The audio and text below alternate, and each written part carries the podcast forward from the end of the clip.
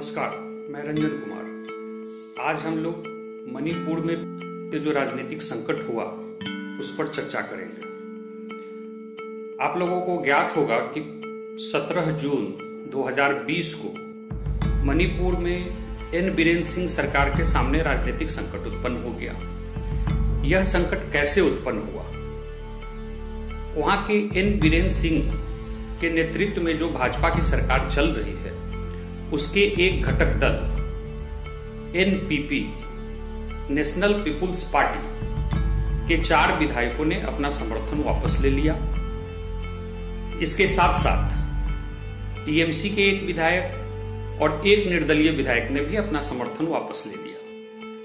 इसके बाद वहाँ की सरकार अल्पमत में आ गई, क्योंकि इस घटना के कुछ दिन पहले ही भाजपा के तीन विधायकों ने वहाँ इस्तीफा देकर कांग्रेस ज्वाइन कर लिया था। विधानसभा अध्यक्ष ने तब तक उनके इस्तीफा को स्वीकार नहीं किया था। इसके बाद मणिपुर में राजनीतिक उठापटक तेज हो वहाँ के राजनीतिक घटनाक्रम को समझने के लिए सबसे ज़्यादा ज़रूरी है कि 2017 मार्च में हुए विधानसभा चुनाव और उसके परिणामों की चर्चा की जाए। मार्च 2017 में मणिपुर में विधानसभा चुनाव हुआ और वहाँ किसी भी दल को स्पष्ट बहुमत नहीं मिला। कांग्रेस को 28 सीट, बीजेपी को 21 सीट, एनपीपी चार सीट, एनपीएफ चार सीट, एक सीट रामविलास पासवान के एलजेपी को मिला, एक सीट टीएमसी को और एक निर्दलीय उम्मीदवार वहाँ से चुनाव जीते। 60 सदस्यीय मणिपुर विधानसभा में सरकार बनाने के लिए 31 विधायकों का समर्थन अनिवार्य था। ऐसे में भाजपा ने अगुवाई की और कांग्रेस छोड़कर बाकी सभी विधायकों के समर्थन से वहाँ एन बीरेन सिंह के नेतृत्व में सरकार बनाई। सरकार के शपथ समारोह में ही कांग्रेस के एक विधायक श्याम कुमार नज़र आए और उन्हें भी वन एवं पर्यावरण मंत्री की शपथ दिला दी गई। यानी सरकार के गठन के साथ ही कांग्रेस में तोड़फोड़ शुरू हो गया। उसके कुछ दिन बाद कांग्रेस के सात और विधायक पाला बदलकर सरकारी पक्ष के साथ बैठने लगे। देखें तो कुल मिलाकर अब कांग्रेस की संख्या 28 से घटकर 20 रह गई और सरकार के पक्ष में 40 विधायक आ गए। इसके बाद सरकार अनवरत स्मूथली चलती रही वहाँ पर। अब ऐसी स्थिति में हम देखें कि भाजपा, जिसको 2017 से पहले जो 2012 में चुनाव हुआ, उसमें राज्य में एक भी सीट नहीं मिली थी। तो ऐसा क्या हो गया कि भाजपा ज़ीरो से सीधे वहाँ सरकार बनाने की स्थिति में आ गई? सबसे पहले वहाँ के जो कांग्रेसी मुख्यमंत्री इबोबी सिंह थे, वो तीन टर्म से, यानी 2003 से वहाँ मुख्यमंत्री थे। ऐसे में उन पर भ्रष्टाचार के भी कई आरोप लग रहे थे और सरकार के प्रति भी व्यापक नाराज़गी थी। दूसरा केंद्र में भाजपा की सरकार बन चुकी थी और नॉर्थ ईस्ट के राज्य को हम देखते हैं कि केंद्र में जिसकी सरकार होती है, उसके साथ उनको जाने की प्रवृत्ति होती है। इसका मुख्य कारण यह है कि इन राज्यों में आर्थिक संसाधन के कई स्रोत जो हैं, वो नहीं है। इसलिए वे अपने आर्थिक गतिविधियों के लिए केंद्र पर आश्रित होते हैं। ऐसे में केंद्र में जिनकी सरकार होती है, उनके तरफ़ उनका झुकाव होता है। फिर हम देखते हैं कि अन्य राज्यों की तरह चुनाव से पहले कांग्रेस में बड़े पैमाने पर दल बदल हुआ और इसके कई नेता बीजेपी ज्वाइन कर लिया और एक और प्रमुख कारण हम देखते हैं कि जब केंद्र में भाजपा की सरकार आई और असम में जब इसकी सरकार बनी तो नॉर्थ ईस्ट के राज्यों पर ध्यान देने के लिए वहाँ के क्षेत्रीय दलों के साथ इसने एक अलायंस किया नेडा नाम से, नॉर्थ ईस्ट डेमोक्रेटिक अलायंस, और कांग्रेस से ही एक और गए हुए नेता हेमंत विश्व शर्मा को इसका संयोजक बनाया गया। इस तरह से हम देखते हैं कि 2017 के चुनाव के बाद भाजपा की वहाँ सरकार बनी और वो अनवरत चलती रही। ताज़ा घटनाक्रम अभी 17 जून 2020 को शुरू हुआ। यह स्थिति क्यों उत्पन्न हुई?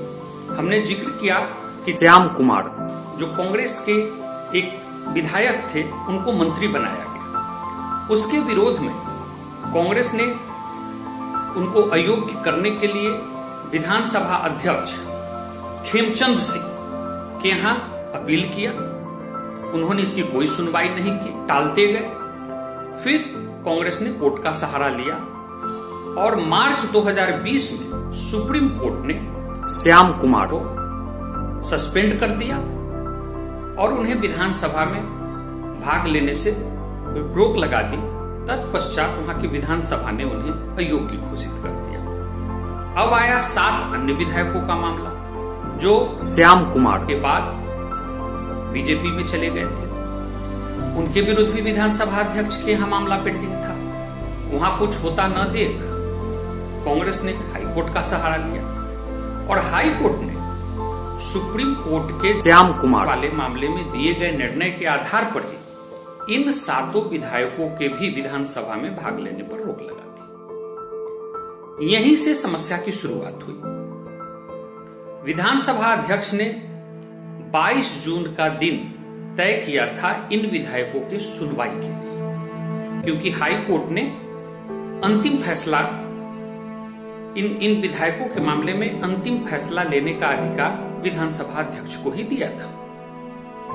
इस बीच में 17 जून को एनपीपी ने समर्थन वापस लिया, टीएमसी ने समर्थन वापस लिया और एक निर्दलीय विधायक ने भी समर्थन वापस ले लिया और भाजपा के तीन विधायकों ने विधानसभा की सदस्यता त्याग दी और कांग्रेस में ज्वाइन कर लिया। अब वहाँ की वीरेंद्र सिंह सरकार अल्पमत में आ गई थी। जो एक समय में उसे 40 विधायकों का समर्थन हासिल था, वह घटकर अब भाजपा के 18 एनपीएफ के चार और एक विधायक एलपी रामविलास पासवान के लोक जनशक्ति पार्टी के, कुल मिलाकर भाजपा को 23 विधायकों का समर्थन था। ऐसे में कांग्रेस ने जल्दीबाजी करते हुए बिना समय गंवाए 18 जून को दिल्ली से अपने पर्यवेक्षक अजय माकन को और नॉर्थ ईस्ट के राज्यों के प्रभारी गौरव गोगोई को रवाना किया इम्फाल के लिए। लेकिन अभी कोविड के समय में उनको वहाँ पहुँचते ही एक होटल में क्वारंटाइन कर दिया गया। इधर 18 जून को वहाँ के कांग्रेस के जो विपक्षी पार्टी नेता हैं इबोबी सिंह। उनके नेतृत्व में एनपीपी टीएमसी निर्दलीय और कांग्रेस के विधायकों ने एक सेकुलर डेमोक्रेटिक फ्रंट का गठन किया और राज्यपाल नजमा हेपतुल्ला से मुलाकात कर उनसे विधानसभा का सत्र बुलाने की मांग की ताकि वीरेंद्र सिंह के नेतृत्व की भाजपा सरकार के विरुद्ध अविश्वास प्रस्ताव लाया जाए और उसके बाद बहुमत का फैसला हो। इधर कांग्रेस ने एक प्रस्ताव पारित कर विधानसभा के सेक्रेटरी के यहाँ भी विधानसभा अध्यक्ष खेमचंद्र सिंह के विरुद्ध एक अविश्वास नोटिस दिया कि चूँकि विधानसभा में अब भाजपा का बहुमत नहीं है, बहुमत विरोधियों के साथ है, इसलिए विधानसभा अध्यक्ष को भी अपने पद से हट जाना चाहिए। इधर एक और इंटरेस्टिंग मामला डेवलप हो था 19 जून को वहाँ एक सीट के लिए राज्यसभा का चुनाव था। और हम लोग जानते हैं कि राज्यसभा चुनाव में राज्य विधानसभा के सदस्य भाग लेते हैं। तो यहाँ भी जिसके पास बहुमत होता, उसकी जीत होती। भाजपा पक्ष यही बात दबे ज़ुबान बोल रहा था कि 19 जून को फैसला हो जाएगा कि बहुमत किसके पास है। ऐसे में सत्र बुलाने की कोई आवश्यकता नहीं है। अब मामला आया सात विधायकों के निलंबन का। जिसमें पहले से विधानसभा अध्यक्ष ने 22 जून का तिथि तय कर रखा था सुनवाई के लिए। चर्चा ऐसी चलने लगी कि विधानसभा अध्यक्ष उस सुनवाई को प्रिपोन्ड करके 18 जून को ही करना चाहते हैं। कांग्रेसी पक्ष कोर्ट चले गए और हाई कोर्ट ने निर्देश दिया विधानसभा अध्यक्ष को कि राज्यसभा चुनाव खत्म होने तक इन विधायकों के मामले में कोई फैसला न लिया जाए और इनको विधानसभा के गतिविधि में भाग लेने से रोका जाए। इस स्थिति में 19 जून को राज्यसभा चुनाव हुआ और भाजपा के कैंडिडेट चुनाव जीत गए। उनके पक्ष में 28 वोट आए और कांग्रेसी कैंडिडेट के पक्ष में 24 वोट आए। ऐसा कैसे हुआ? ऐसा इसलिए हुआ कि कांग्रेस को चार एनपीपी, एक टीएमसी, एक निर्दलीय, जो छह सदस्य भाजपा समर्थित सरकार से समर्थन वापस लिए थे, उनका मत मिला और कांग्रेस के दो विधायकों ने क्रॉस वोटिंग कर दी। इससे उनका अपना दल 18 सदस्यों का रह गया और छ ये सदस्य, इनको 24 वोट पड़े। भाजपा के तरफ़ पहले से 18 उनके अपने सदस्य, चार एनपीएफ के सदस्य और एक एलजेपी के सदस्य थे, तेईस सदस्य थे। तो पाँच मत उनको ज़्यादा कहाँ से मिला? दो मत कांग्रेस से क्रॉस वोटिंग कराया, पच्चीस हुए और तीन मत के लिए विधानसभा अध्यक्ष ने जिन सात कांग्रेसी सदस्यों के अयोग्यता की सुनवाई चल रही थी, उसमें से फैसला दिया कि जो तीन सदस्य भाजपा के कैंडिडेट को वोट देने के लिए तैयार हुए, उनकी सदस्यता उन्होंने बहाल रखी, बाकी चार को उन्होंने विधानसभा की सदस्यता से अयोग्य घोषित कर दिया। इस स्थिति में वो राज्यसभा चुनाव जीत गए। जब राज्यसभा चुनाव का निर्णय हो गया तो इसके बाद भाजपा ने कहा कि अब यहाँ का मामला सेटल हो गया। भाजपा के पास विधानसभा में बहुमत है, और अब किसी भी अविश्वास प्रस्ताव की ज़रूरत नहीं है। अब हम देखते हैं कि किन दो सदस्यों ने कांग्रेस के, किन दो सदस्यों ने क्रॉस वोटिंग किया? मणिपुर के ताज़ा राजनीतिक संकट को समझने के लिए हमें वहाँ के चार किरदार को समझना होगा। ये सारा संकट राज्य के चार किरदार और बाहर के एक किरदार, पाँच लोगों का उन्हीं लोगों के चलते निपटा उन्हीं से शुरू हुआ। सबसे पहले इसके पहले किरदार हैं एन बीरेन सिंह, जो वहाँ के वर्तमान मुख्यमंत्री हैं। दूसरे इबोबी सिंह, जो वहाँ के इससे पहले के तीन टर्म के मुख्यमंत्री हैं। उसके बाद वाई वाई जय कुमार वाई जय कुमार जो एनपीपी ने अपना समर्थन वापस लिया। उसके विधायक दल के नेता थे और वीरेंद्र सिंह सरकार में वे उप मुख्यमंत्री थे। और चौथे हैं राजकुमार इमो सिंह। अब हम चर्चा करते हैं। इसमें से वीरेंद्र सिंह, इबोबी सिंह और जय कुमार? ये तीनों जब इबोबी सिंह की सरकार तीन से सत्रह तक थी, इस बीच में तीनों बड़े महत्वपूर्ण पद पर थे। एन बीरेन सिंह भी पहले कांग्रेसी थे और इबोबी सिंह सरकार में महत्वपूर्ण मंत्रालय उनके पास थे। और वाई जय कुमार जिन्होंने समर्थन वापस लिया, जो अभी उप मुख्यमंत्री थे, वे उस समय में डीजीपी थे मणिपुर के। मतलब मणिपुर के तीन सबसे महत्वपूर्ण पदों पर पिछले पंद्रह वर्ष से यही लोग थे। उस समय में भी वीरेंद्र सिंह और जय कुमार में कभी बनती नहीं थी। 2015 में जय कुमार ने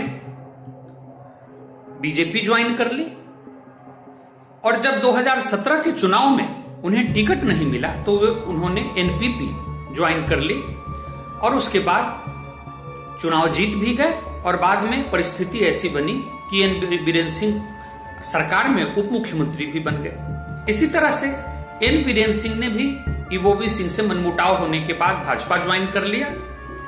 और संयोग ऐसा बना कि भाजपा के जो सबसे बड़े नेता थे, शोइबा सिंह, वो चुनाव हार गए। तो ऐसे में बीरेन्द्र सिंह को वहाँ का मुख्यमंत्री बना दिया गया। अब है एक किरदार राजकुमार इमो सिंह। राजकुमार इमो सिंह कांग्रेस के युवा नेता हैं वहाँ के वहाँ के, और उन्हें वहाँ के राजनीतिक हलकों में इबोबी सिंह का राजनीतिक उत्तराधिकारी भी माना जाता है। अब इनकी एक और पहचान भी है। राजकुमार इमो सिंह के पिता राजीव गांधी के मंत्रिमंडल में यहाँ दिल्ली में मंत्री भी थे और इनका नजदीकी भी था उस परिवार से। लेकिन इनकी एक और पहचान है। राजकुमार इमो सिंह मणिपुर के वर्तमान मुख्यमंत्री एन वीरेंद्र सिंह के दामाद हैं।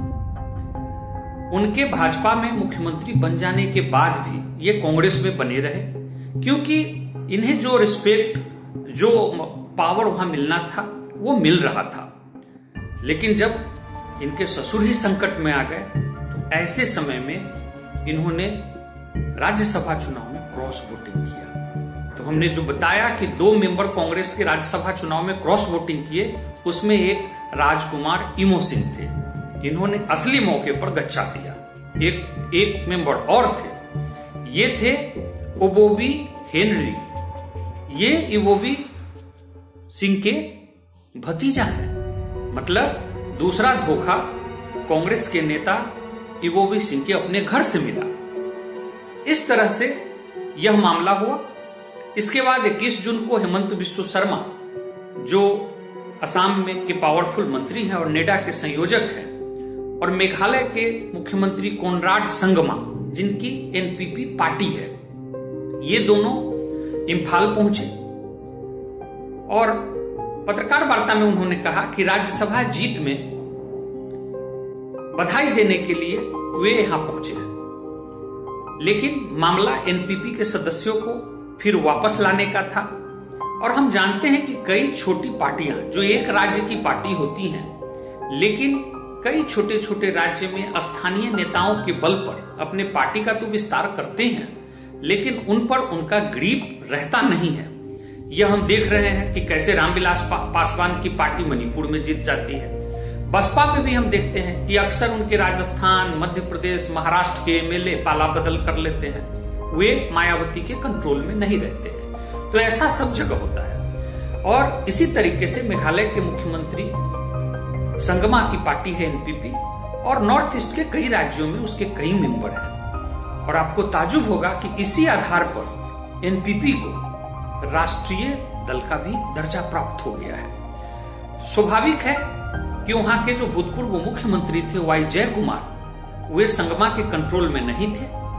उनका वीरेंद्र सिंह से अपने डीजीपी कार्यकाल से ही टकराव था और वह टकराव इस साल के शुरू में और बढ़ गया, जब उनसे जितनी भी मंत्रालय उनके पास थी, वो सब वापस ले लिया गया और ऐसा मार्च से ही होना शुरू हो गया। ऐसे में 24 जून को हेमंत विश्व शर्मा और कोनराड संगमा पुनः इम्फाल पहुँचे और वहाँ से विक्षुब्ध एनपीपी के नेताओं को लेकर वो दिल्ली आ गए।